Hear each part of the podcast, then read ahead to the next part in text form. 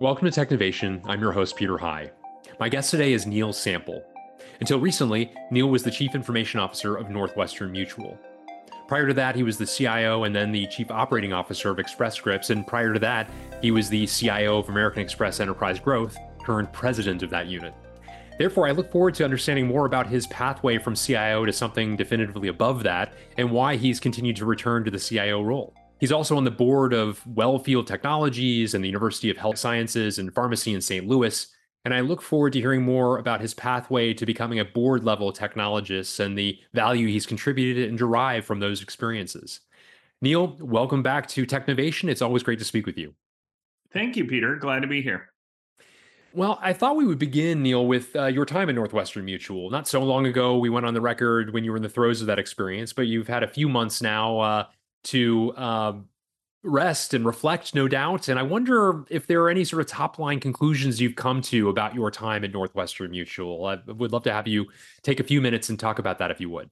Um, you know, a couple of things came to mind as as, as I was reflecting back on the time at Northwestern Mutual. Um, and the first thing was really a bit of a conclusion after looking at multiple roles over the years. Um, and that's one that I now uh, I always suspected, but I feel pretty strongly about.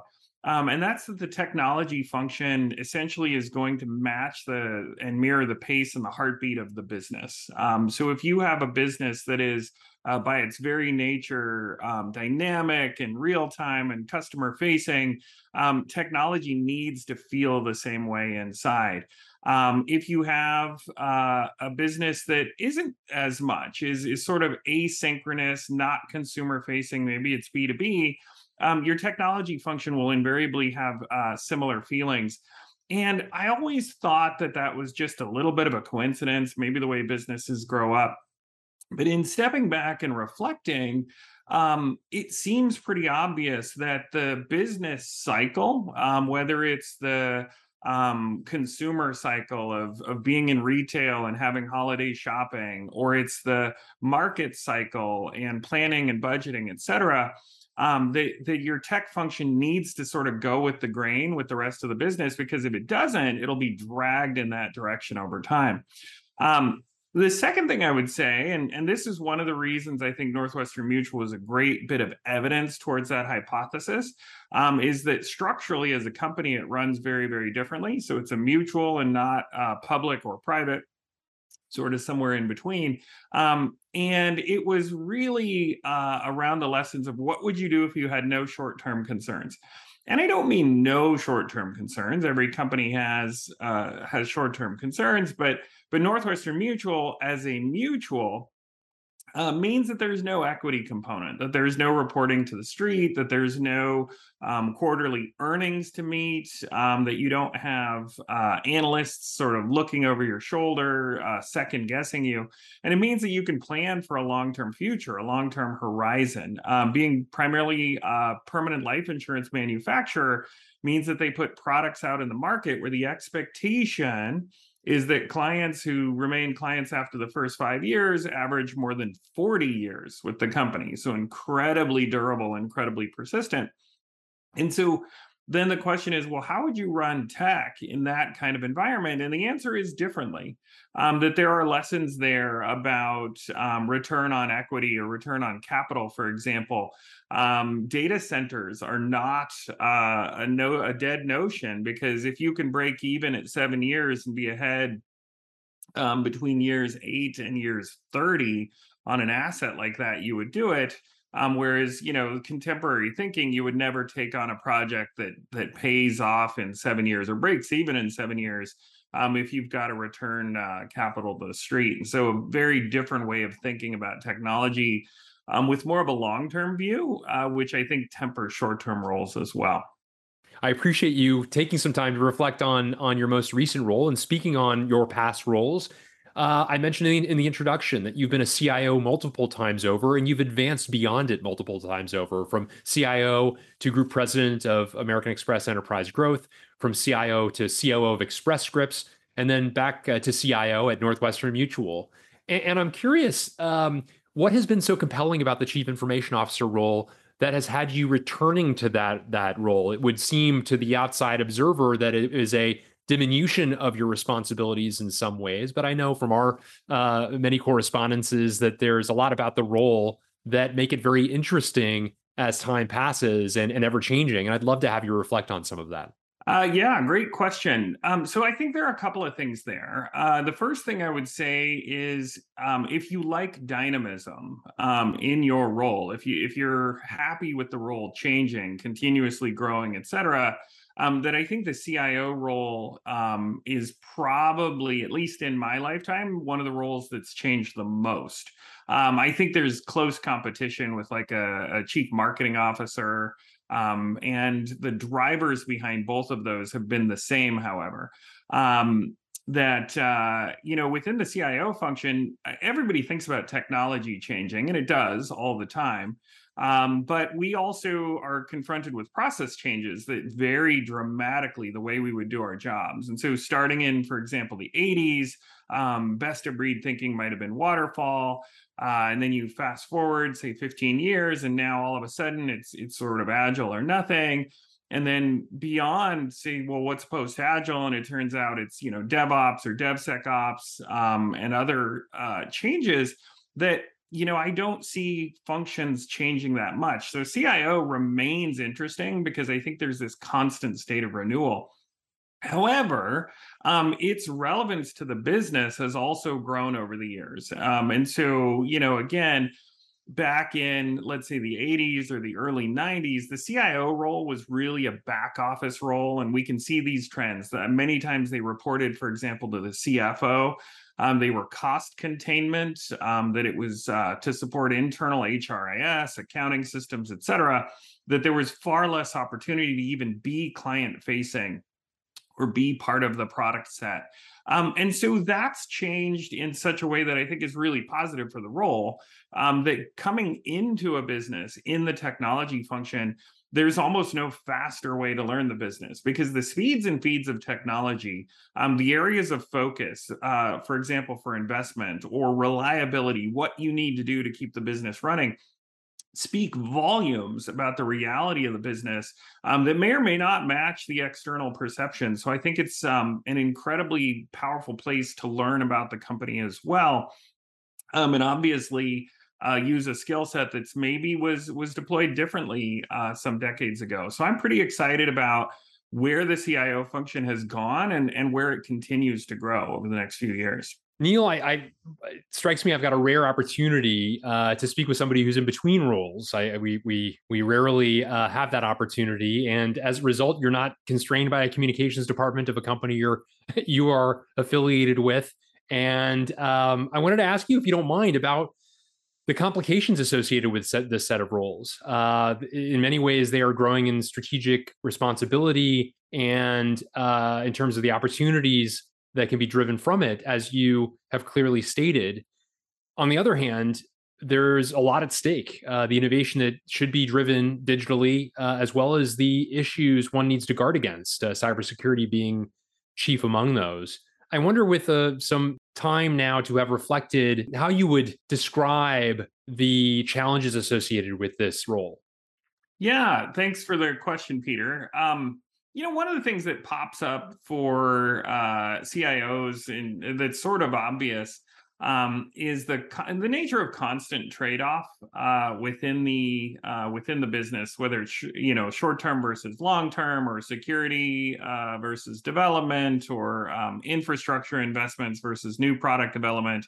Um, that there's this constancy of trade off um, within the technology area that is that is can be difficult to manage. Um, you know, if we all had our way um, and we were to write down on a blank sheet of paper what does the technology environment look like invariably most cios would have something that's quite a bit different than what they have um, at least if they've been at the business for 5 10 20 years or more um, there's a real deviation between what you wish you had in the toolbox um, and what you currently maintain and operate uh, and you know what would be best to breed or best practice and so managing those trade-offs is is key um, to the job that we don't all have infinite sets of resources and, and budgets and that the dollars that are spent on on maintenance for example trade off with development on the short term And so that's one of the things that I think is is always a struggle for CIOs.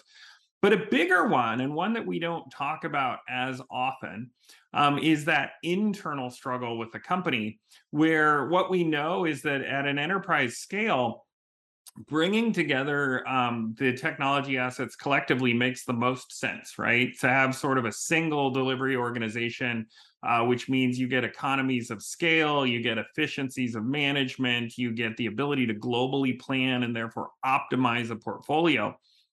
And so that's a really great thing, centralization. However, um, you may have uh, business lines, more than one, or product lines, and and you may have two or three or four, or in larger companies, maybe it's even broken up regionally and with geographic uh, global geographies. You might have eight or ten different stakeholders that all want a piece of the technology puzzle, and so in that regard, you're absolutely supposed to be operating like Switzerland. Um, but if you are this same technologist that's getting closer and closer to the business, um, invariably you have opinions and you have perspectives. Um, but you can't let those opinions and perspectives play out or even let them appear to play out uh, because yours is uh, ultimately a service job, for example, when you have that type of organizational structure. So, that I think is one of the most difficult tensions um, is that you're supposed to not have opinions about what the business is going to do, and you let that process happen and it gets negotiated elsewhere. However, the direct consequence um, is yours, and that you will feel it. Um, and invariably, um, you know, you'll get to some point in the year, and there'll be some new uh, value proposition that pops up and a new business wants to um, uh, develop a new feature or something and the trade-off will be against an existing project. And somebody else who works in a different business unit is the leader or the sponsor of that project. And they will turn their eyes to technology and say well just fix it. Do both of those things. And you'll be in the unenviable position of explaining why uh, you can't do both. Um, and so, you know, you have to manage these problems that are not of your own design. They're not about, hey, listen, this was, you know, upgrading the mainframe or this was a new client experience. It is a, a change in the um, opportunity analysis from the business. It sits in technology, and then technology says, well, here are what the possible trade offs are.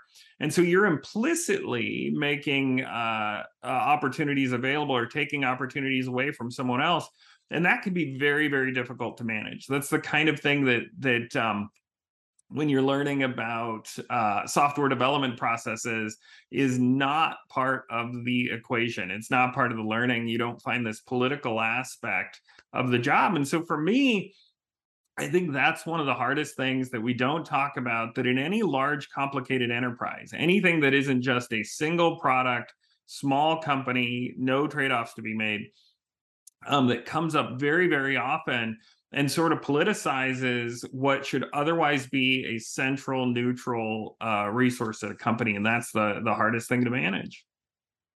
That's interesting, Neil. As I reflect on your answer, in many ways, it brings to mind the historical stereotype of the IT leader is more IQ than EQ, and the necessity for technology and digital chiefs to have that balance between, of course, IQ, because these are tough jobs that require a lot of horsepower, brain power, but also EQ, because they are roles where influence of one's fellow executives uh, is is is paramount.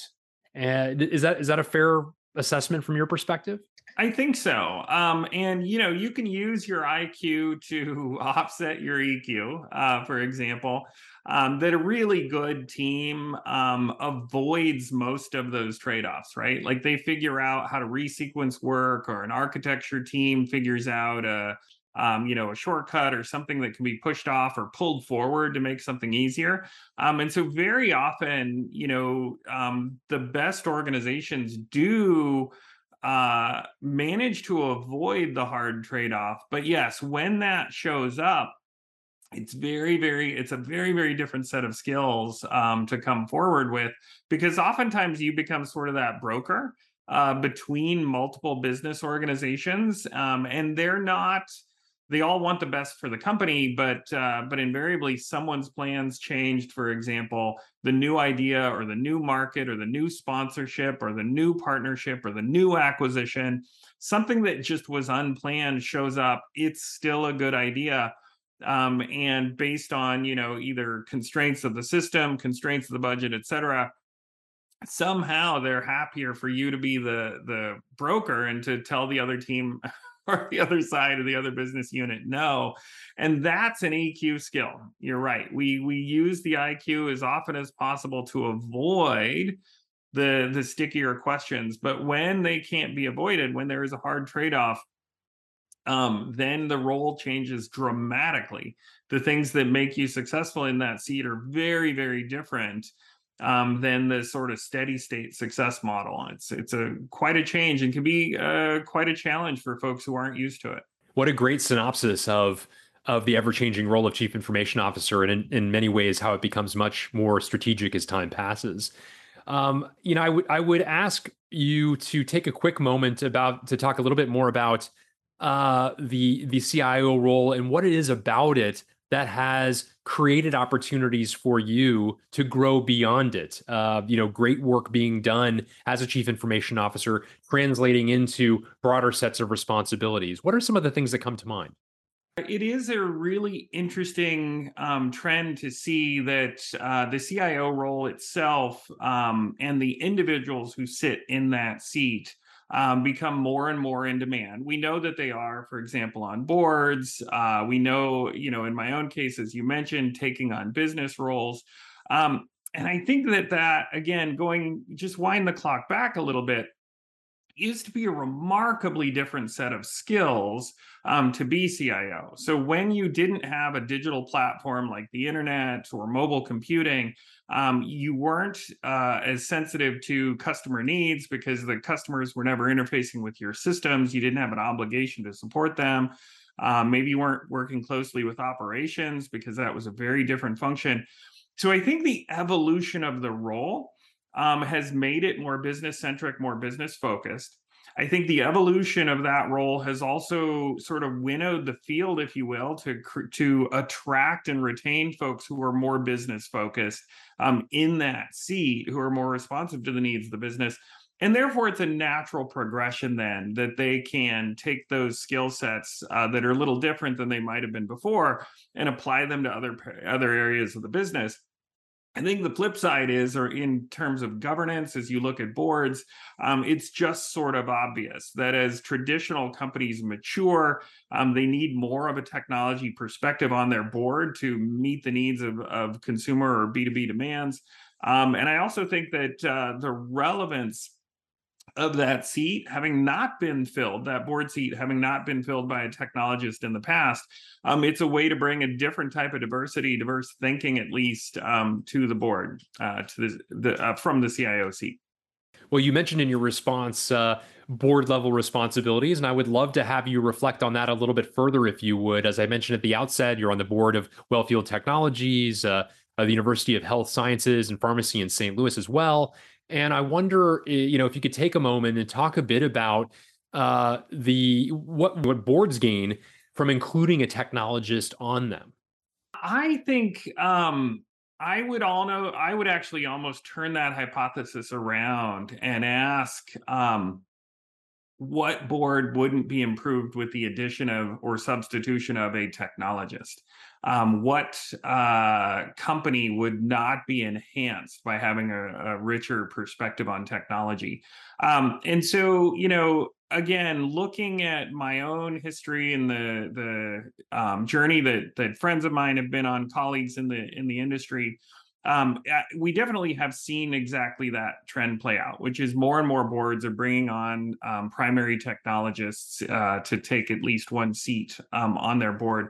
Um, and I think that's just the nature of, of relevance of that seat. Um, it really doesn't matter what business you're in. You're in a B2B marketplace or you're selling online or you're doing customer acquisition, you're managing your supply chain, um, you're managing the back office. All of those things um, are powered by technology. And all of those things, whether it's, uh, you know, sort of top line growing the business or bottom line, you know, optimizing the business, um, require uh, expertise and skill in the technology um, sleeve. And so, like I, for me, it's I would almost look at it the other way. Like, what board can afford not to? Um, what board is either not got a company that's on a growth tra- trajectory with its technology, um, or is hampered by technology, maybe isn't on that growth trend yet, but has to, for example, uh, clean up and modernize legacy. I would challenge you and say there isn't a, a, company out there that isn't in some way powered by technology that can afford to have a board that's bereft of technology leaders. And so um, I think it's I think it's the other way. I think you know the trend is definitely there, um, but the trend should sort of finish with all boards having somebody from with a tech background on them. It's it's a little crazy to think about the the idea that you wouldn't. Eh, thank you for for mentioning that. I, I certainly hope that uh, the club that you have joined, still a very elite one of technologists who've joined boards, uh, will have more members like you. You know, Peter Weill uh, from MIT CISR and some of his collaborators did some really compelling research to highlight the that uh, boards that have multiple technologists on it uh, have outsized performance relative to their peers. And hopefully it's your experiences and data like that that will compel more companies to have peers of yours join those same boards. Um, I, I wonder also as you now look to the future a little bit uh, you keep yourself busy obviously with your board work and other other activities that you're you're uh, involved in what what are you plotting uh, for next? What are some of the things that you're excited about as you think about your next uh, professional opportunity?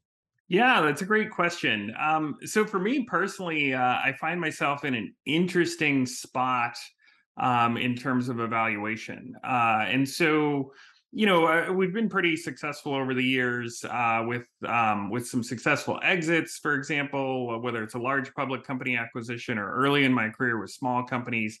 Um, and so, even though I'm somewhat earlier in my career, I'm afforded the freedom to not have to choose um, a, next step immediately.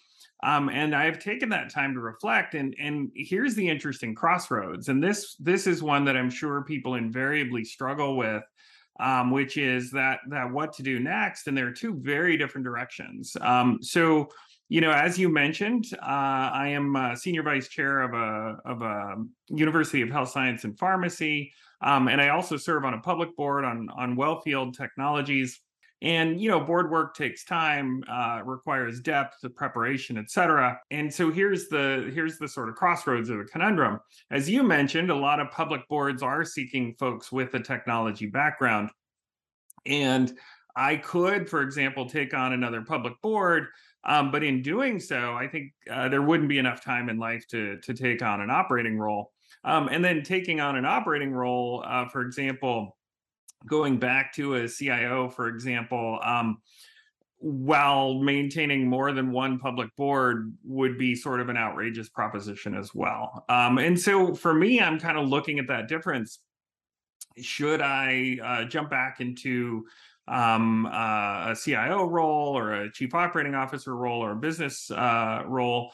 Um, or take more of a portfolio approach and and maybe add that uh, add another public company that that is looking for uh, a technology oriented board member um, and then maybe throw in some consulting uh, as a lot of folks generally consider that option i think later in their careers. Um, it's it's, it's interesting to hear those perspectives get my mentors and advisors uh, to to give me their best advice and counsel and and we'll see where it goes. But um, it's a it's an interesting spot to think about uh, because they are very very different paths. They are sort of crossroads, and you can't really do both simultaneously.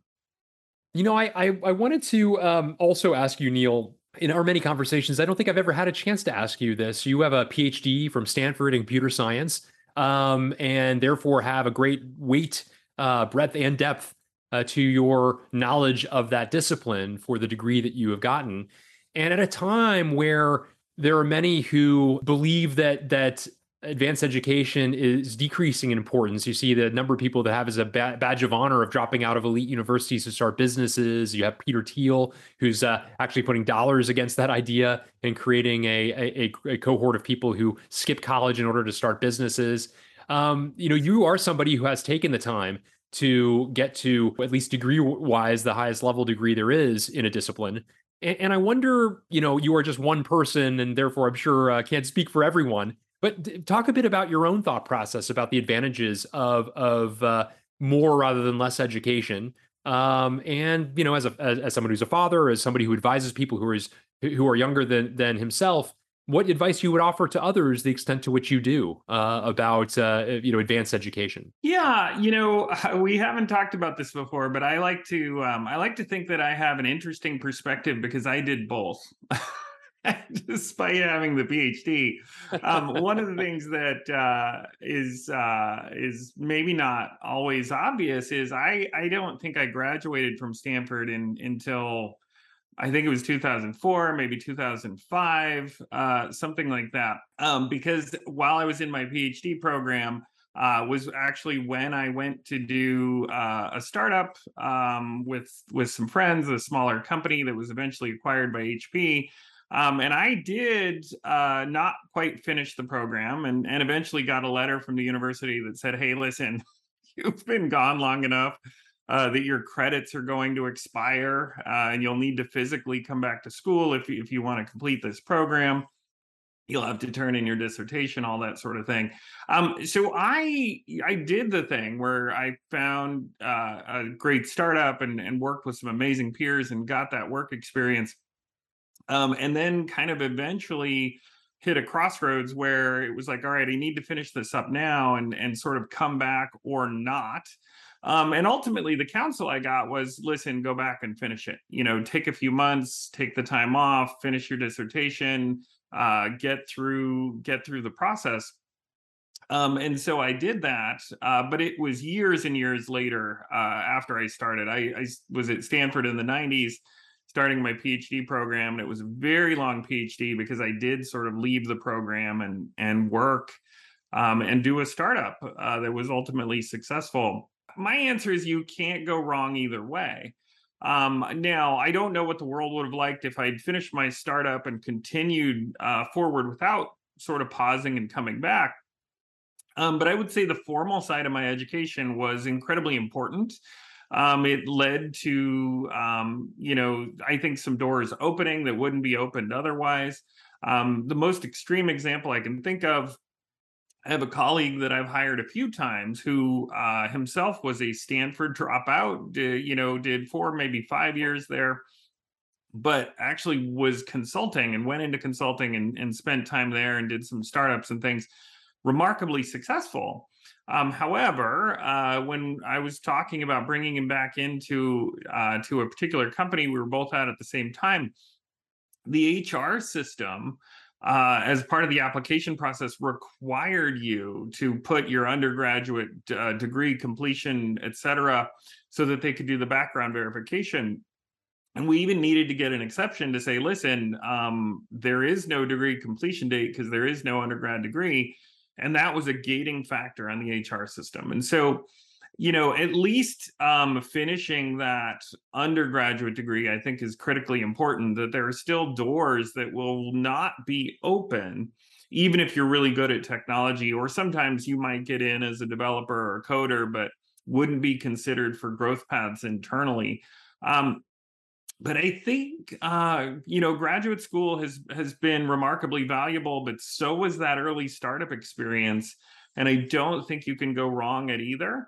Um, the one thing I would say though is, is you know, sort of finish that four year degree, demonstrate that you can follow through, that you're, um, you know, can achieve one of these pinnacle sort of things, because I do think that opens enough doors later on uh, that it's critical. But otherwise, you know, you can't go wrong on either path.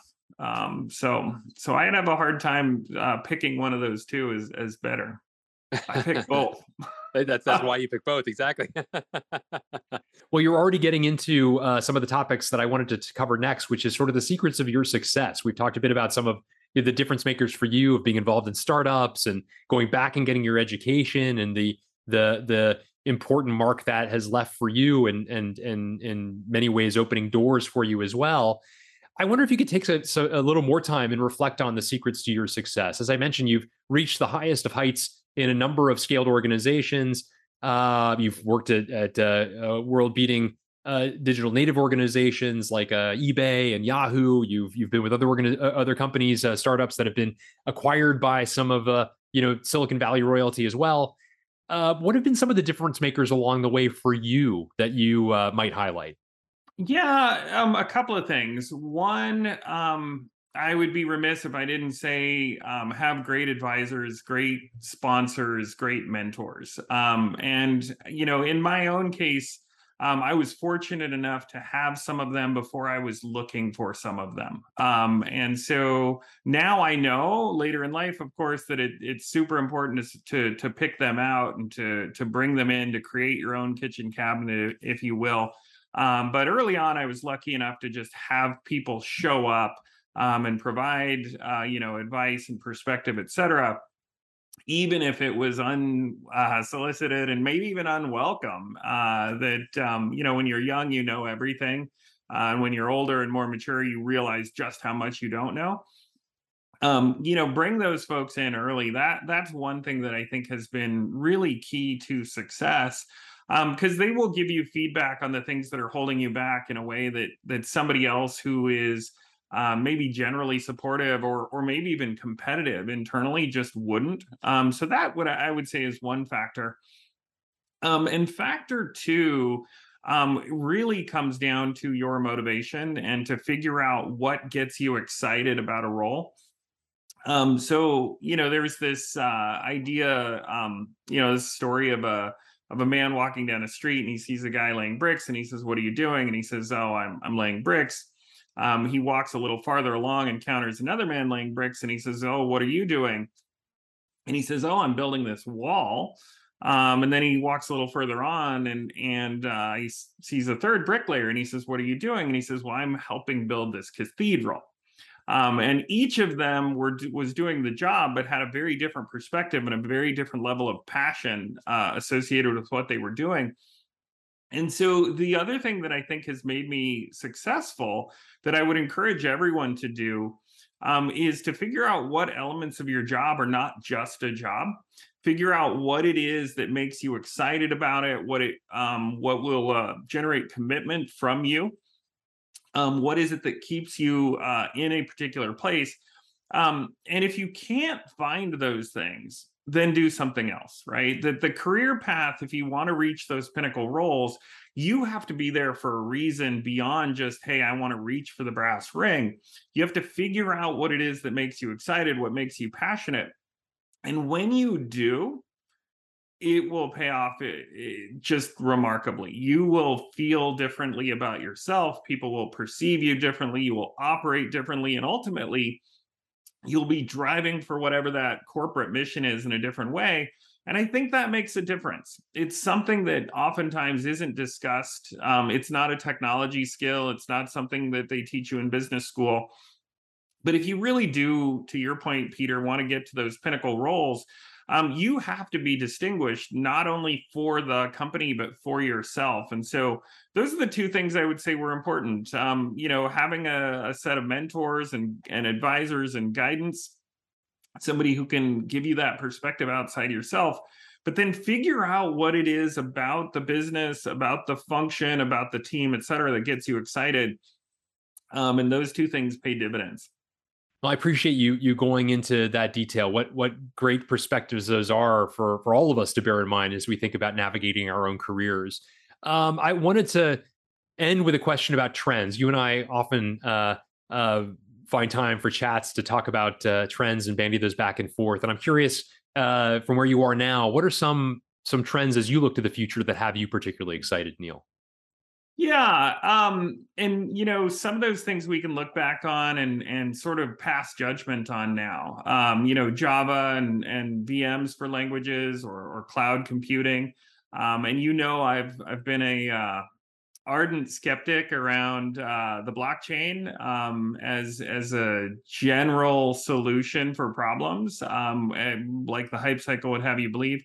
Um, but a couple of things that I think are really uh, interesting right now one, I would say um, invariably um, AI and machine learning are increasingly important and not just niche to to businesses that that try to answer decision support like type questions that that rely on predictability um, I think that um, those are going to continue to grow in importance.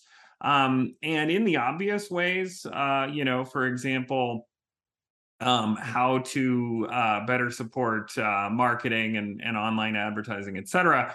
Um, but in non-obvious ways as well, where entire industries are being upended by um, better thinking around data. Um, at the same time, it's a, an area that's sort of fraught with not just opportunity but risk.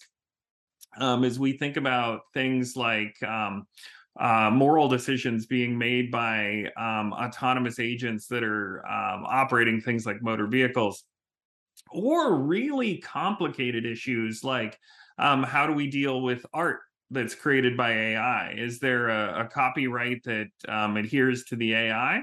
Um, or one that belongs to the person on the internet that made the query that drove the AI to do the thing that created the art. Um, it's an area that um, I think is about ready for a renaissance, even though it just came through one. Um, and I think that has a lot to do with the maturity, the adoption, the enhancement of tools, the, the art of the possible is very very different than it was 10 or 20 years ago um, so i think ai comes around again uh, as a topic the other thing i would say that that has me really intrigued um, and and to an extent it goes uh, hand in hand with ai or it can um, and that's the notion of bots and autonomous agents um, both as producers and consumers. Um, and so a lot of people are, are talking about bots these days as, as we talk about Twitter and, and a potential acquisition and how much traffic is real.